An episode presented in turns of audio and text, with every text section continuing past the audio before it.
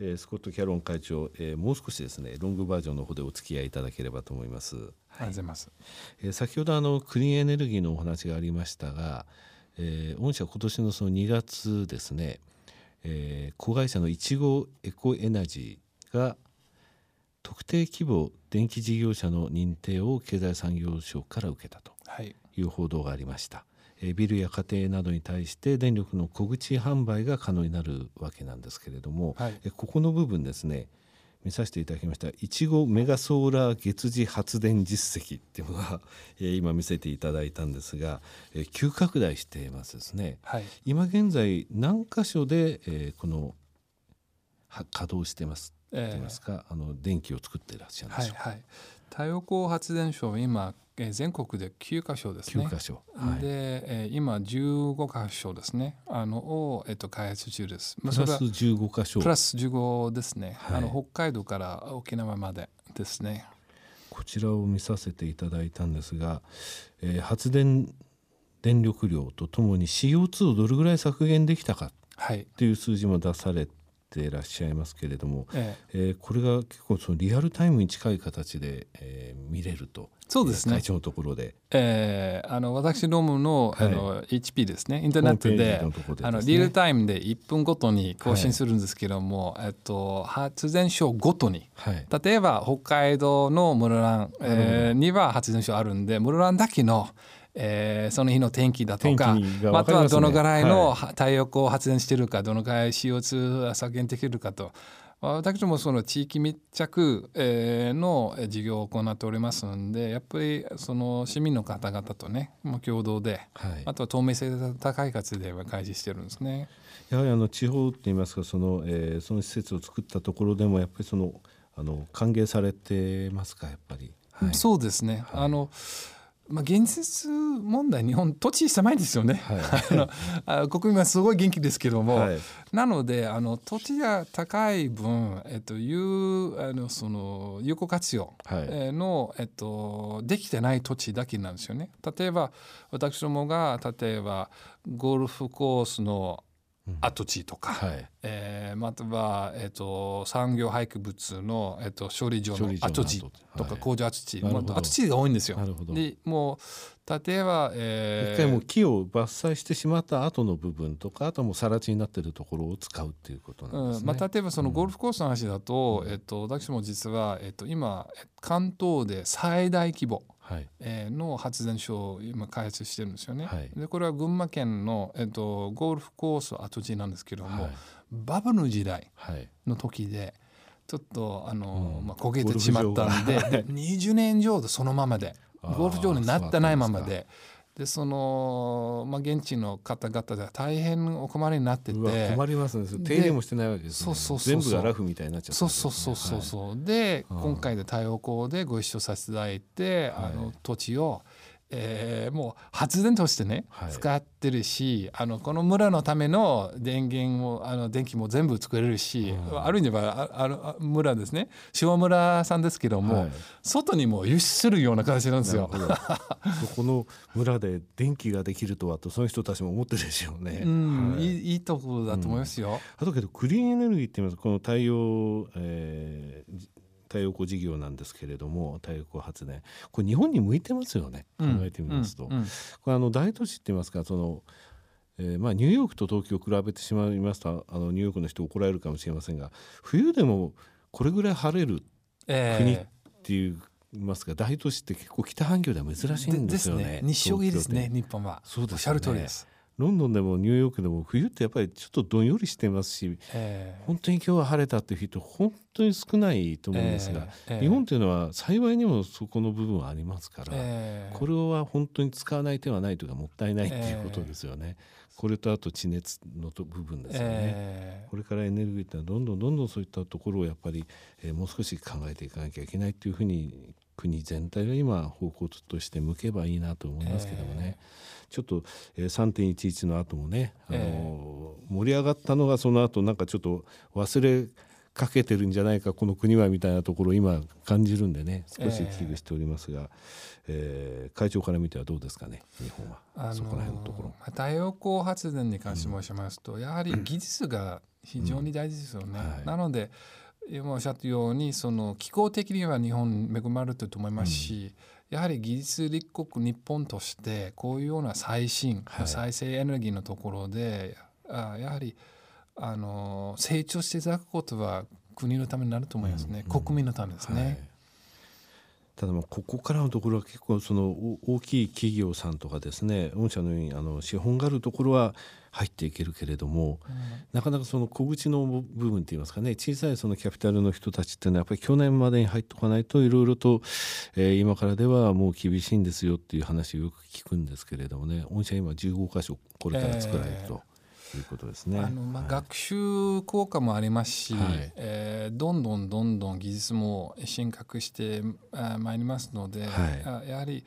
先発組として入ったことはあの私どもにとって追い風って追い風というのは、はい、当社のためじゃなくてやはり社会貢献しないといけないんで、はい、我々はできるだけその知識を、えー、蓄積してそしてもっともっと効率よく発電することが大事だと思うんで、まあ、そういう競合がまさに行われている最中なんですね。はい。この太陽光の部分とあと再生事業土地あ、えー、ごめんなさい。建物再生事業ということですけれども、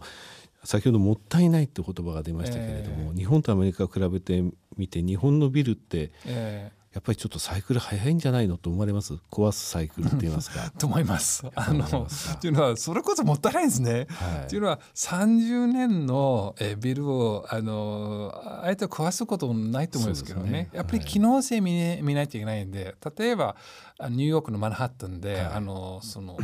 戦前ビルというんですよ、はい、要するに褒め言葉ですよね、はい、歴史あふれていいビルだとかね、はい、ですね。で場合によってはここ日本で、えー、うん、ビルが古いからダメだとかねそれ決してそうでもない、やっぱり機能性を見ないといけないし、うん。うん、えー、もういろんな環境的に負荷ってね壊したり、あのー、まあ、再び建てたりするとかかるしコストもかかるし、ね、なのでできるだけ、あの古いビルでもいい形で価値をもう維持、または向上することは、まあ、我々の努力とかあの加えてすることが大事だと思いますね。はい。なるほどね。日本のビルっていうのはちょっとあのサイクルが短いんじゃないかっていうのはやっぱり言われていますよね、三菱地所さんとお話した時もすごい長いスパンで全てが変わるようにっていうのに、えゆっくりゆっくりやってるというふうに言われてましたけれども、えー、機能性っていうものとともにそうなんて言いますかビルは新しい方がいいっていう風潮っていうのはちょっと違うんじゃないかなと思ってますね、うん、私もね。うん、であのここのところ大きなビルが、まあ、このね、えー、放送している虎ノ門の近くにもできました、はい、あと去年大阪にもできましたと。で大体ここら辺で一旦ですねまだ大手町いくつも作ってますが、あのー、一旦止まるんじゃないかというふうに言われてますけれども。うんえー、まだまだあの大きいビル建つんですかね、ここの、えー、大手町虎ノ門の辺りなんですけどもね。ただ、ね、2012年のお話先ほど差し上げましたけどここから先大大規模のところが、まあ、作るとしたら大規模になっちゃうんでしょうけれどもね、まあ、空室率のところにつきましても悪化することはないけれどもというのをちょっと私は悲観的な見方をね先ほどもしてしまったんですけれども、それよりは、えー、今現在、えー、あるえー、ビルのところを、えー、特に交通の便がのいいところですね、えー、そういったところをリノベーションすることによって耐震補強をすることによって基準をクリアすることによって、えー、もう一度リボーンさせたいっていうのが、えー、一つの事業として掲げられているということですね。そうですね、はい、あのまあ、実際に開発コストが今急進してるんですよね。はい、なのでビルを壊して、えーまあ、建て直すってやはりデフレ時代に適しているかもしれないんですけども、はい、コスが今このぐらい上がってるんで、ね、採算性は合わない。資材と人件費。ですね、はい、ですね。なのでむしろ、えー、私ロボだけじゃないんですけども、うん、その再生ですね。あのもう全部100%に表ではなくて、うんうんこっちの部分を直しましょうとかもう耐震補強だとか、ね。うん、えー、まあ、その玄関のところが古くなってるんで、それをきれいにしましょうとか全く新しいエレベーターとか、トイレとか導入しましょうと、はい、それをした上でやはりテナント様のための非常に告示、えー、いいところでねあのもう作れると思うんですね、はい、なのでそれはメインとしてするんですよ。まあ、っていうのはこの事業の特徴としてはその、まあ、市況ベッド、はい、このぐらい不動産上がるんだろうじゃなくて、はい。うん、やはりいかに既存のビルに対して私どもが付加価値つけるかですよね。で付加価値がつけるとしたら市況サイクルはあんまりある意味は関係ないですよね。賃料という部分のあの指標サイクルは関係ないわけですね。あのよく作ってしまうと他の指標が入ってくるわけですね。資材の指標とかですね。そういった部分まで考えると出来上がってみたらすごいコストの高いビルになってしまって、これ本当に回収できるのかしらっていう案件がもうすでに出てきてるのは聞いてますのでね。うん、おっしゃる通りです。そういったところを考えるとそのリノベーションの場合っていうのはその指標っていうものにそういった意味ではあのあまり関係なくあのきちんとえきれいにすれば入ってくれるってことなんですね。えー、そうですね。ねまあコスコストが安い分、えっ、ー、と賃料をそんなに上げないといいですよね。うんうん、なのでテナント様のためになると。で私どもの方が10日資本ですね、うん、コストはあんまりかけないから今おっしゃったような市況がダメになってしまえばこのぐらい大損だったらあんまりないですよね、はい、しかもあの早い短い、はい、あのそれが壊すよりは、うん、なのでスピード感を持っていろんな、うんえーまあ、バリューアップですね、うん、あのつける事業だと思いますので私非常に社会的に意義あると思いますね。なるほど。えー、話をガラッと変えますけれども、はい、えー、スコット・キャロン会長の外国人経営者の目から見てですね、えー、うん、まあ部下っていうとあれですけど日本のその会社の、えー、従業員っていうのはどういうふうに映りますかね、えー、強さ弱さ。いや恵まれてると思いますよ。恵まれてる。なんか実は日本の労働者っていうのは恵まれてると。です。あの実は私があの経産省ですね、はい、あの国のプロジェクトに入っておるんですけども、えーまあ、一外国人として、はい、私外国人一人だけなんですけども、はい、あのまあ、その時で、まあ、なるほどなるほど思うんですけどもいろんな例えば日本の経営にあたってこういう問題あるんだと、はい、えー、あるんですが、まあ、だけども総じてね私は例えば日本の会社を経営したいのかアメリカの会社を経営したいのか、うん、やっぱり日本ですよ。日本。あの、はい、その社員の質ですね。現場の力。まずその誠実もその誠実に仕事をこなしてくださる姿まずその実現ってアメリカの場合だと、やっぱり離職離職率はすごいんですよ。うん。はい、であのまあ、日本の、まあ、質思考もありますしね、やっぱり最後までにあのよく仕上げるっていう体制、はい、ご姿勢って私はもう素晴らしいと思うんで日本も独特の強みだと思いますね。なのでこのぐらいゲームが強い国なので私むしろ一経営者ですね、はい、このぐらいゲームが強いから私がもっともっといい経営しないといけないっていうプレッシャーをむしろ感じてるんですよね。ね、下の方から、えー、日本語で言う突き上げですね。頑張ないと思うんですよ。あそうですか。私はですね、うん、あの金融にいて、うん、アメリカのその投資顧問会社とかでも働く人のものすごい働く姿を見てるんで、うんうん、日本の金融とかですねこのファンドビジネスっていうのは、えー、もっともっとあの頑張らないと、えー、アメリカにはやっぱり越していけないなというふうに思ってたんですけれどもね。まあ、私は母国を否定するつもりなんですけども、うんはい、やはり日本人の勤勉さ、はい、ね、あとその質思考もうもう宝物ですよ。ああそうですか、ねえー、現場は大切にしないといけないと思いますね。はい、そう言っていただけると非常にあの一日本人として嬉しいんですけれどもね。ああと御社 CSR であのえー、重量挙げの三宅選手のスポンサーになってらっしゃるんですか、ええ、これうちの社員ですね。あ社員ですね、えー、ごめんなさい。これどういう経緯で？えー、っとですね、あのね、はい、えー、まあ、監督の方に、はい。えー、2007年にあの、まあ、ちょっとごごご依頼がございまして、はい、まあ、そう2008年からご一緒させていただいたんですね。あの監督も、はい、あの私のの社員ですね。はい。えーえー、監督と言いますとあお父さんのですね。ですよね。えー、はいえー、それで、えー、今回銀メダルを取られたわけで、えー、それ嬉しかったですよ。会社盛り上がりましたでしょ。もう 涙出ましたね。そうですね。その前の時のオリンピックも見てますのでね。あの銀でも本当にあっぱれな銀でしたよね、あの始まってすぐでしたし。そうそうそう本当に嬉しい銀だったんですけれども、えー、あの三宅が本当に頑張りましたね、まあ、日本の女性として初めて、はい、あの重量挙げのメダル獲得、ですんでもう歴史に残るイベントでしたね。私何もやってないんですよ、はい、もちろん。あの筋肉もないし。だけども応援させていただいたんでもう嬉しかったですね、はい、一生懸命やっぱり練習もされてるんですかね、お仕事も、はい、いやとても今日は楽しかったですけれども最後に一つですねあの日本の企業についてちょっとお聞きしたいんですけれども、はい、よくコーポレートガバナンスの部分で日本欠けてるんじゃないかとかそういうお話はあります。実際この部分についてあの会長もいろんなところでコメントを求められてることもあると思うんですが、えー、あの日本のコーポレートガバメントについて、まあ、足りないところとかこういうふうにしたらいいんじゃないかってところがあればですね一言